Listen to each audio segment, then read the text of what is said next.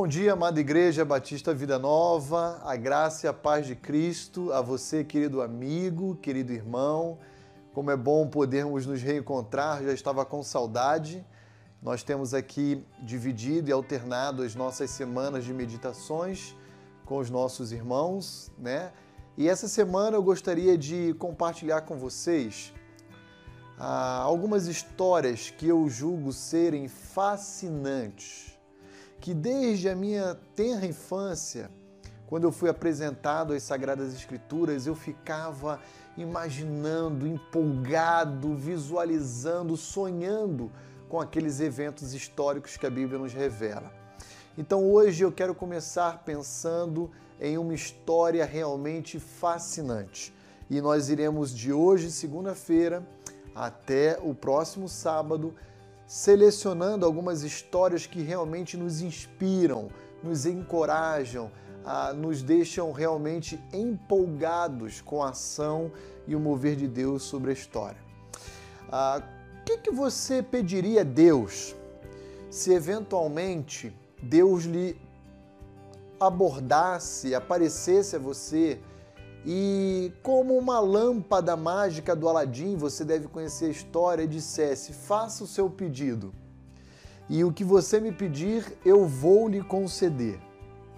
Certamente, por causa da corrupção do nosso coração, nós teríamos a tendência a pedir a Deus por dádivas que têm a sua natureza extremamente egoísta que visam a satisfazer o nosso anseio pessoal, o nosso desejo familiar, algum sonho pessoal nosso.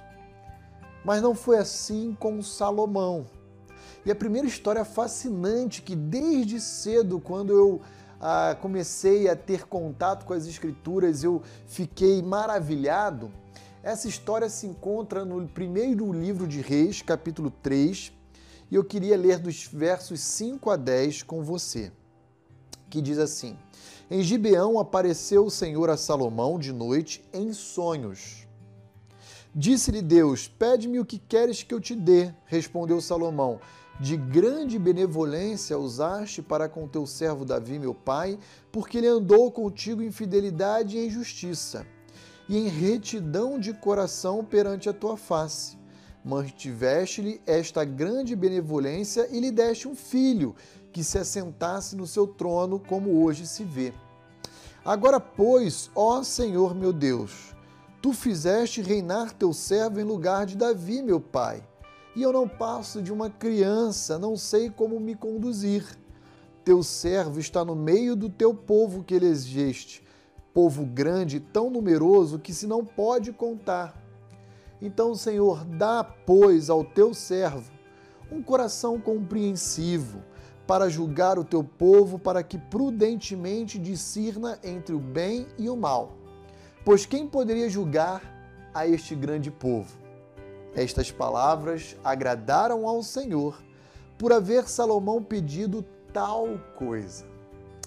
Olha que interessante, Deus apareceu de forma real a Salomão em um sonho e disse a Salomão: Peça o que quiseres, que eu te darei. E Salomão não pediu riqueza, não pediu glória, Salomão simplesmente pediu um coração sábio para poder conduzir e julgar o povo de Israel que acabara de estar sob a sua tutela, sobre a sua responsabilidade, de acordo com a justiça de Deus e o propósito dele para o povo do pacto. Que grande pedido! E por causa disso, Deus disse a Salomão: Eu lhe darei glória, honra, ouro, prata, e nenhum homem será tão sábio como você, porque você não pediu para satisfazer os desejos do seu coração, Salomão. Você pediu sabedoria para poder conduzir o meu povo em obediência à minha palavra.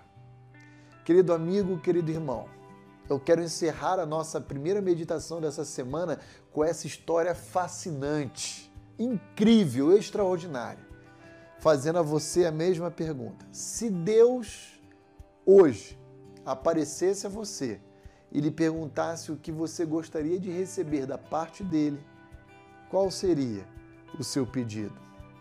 Que o meu pedido e o seu seja por uma vida de santidade, de obediência, de retidão, de amor e de paixão à sua glória e ao seu nome. Que Deus o abençoe.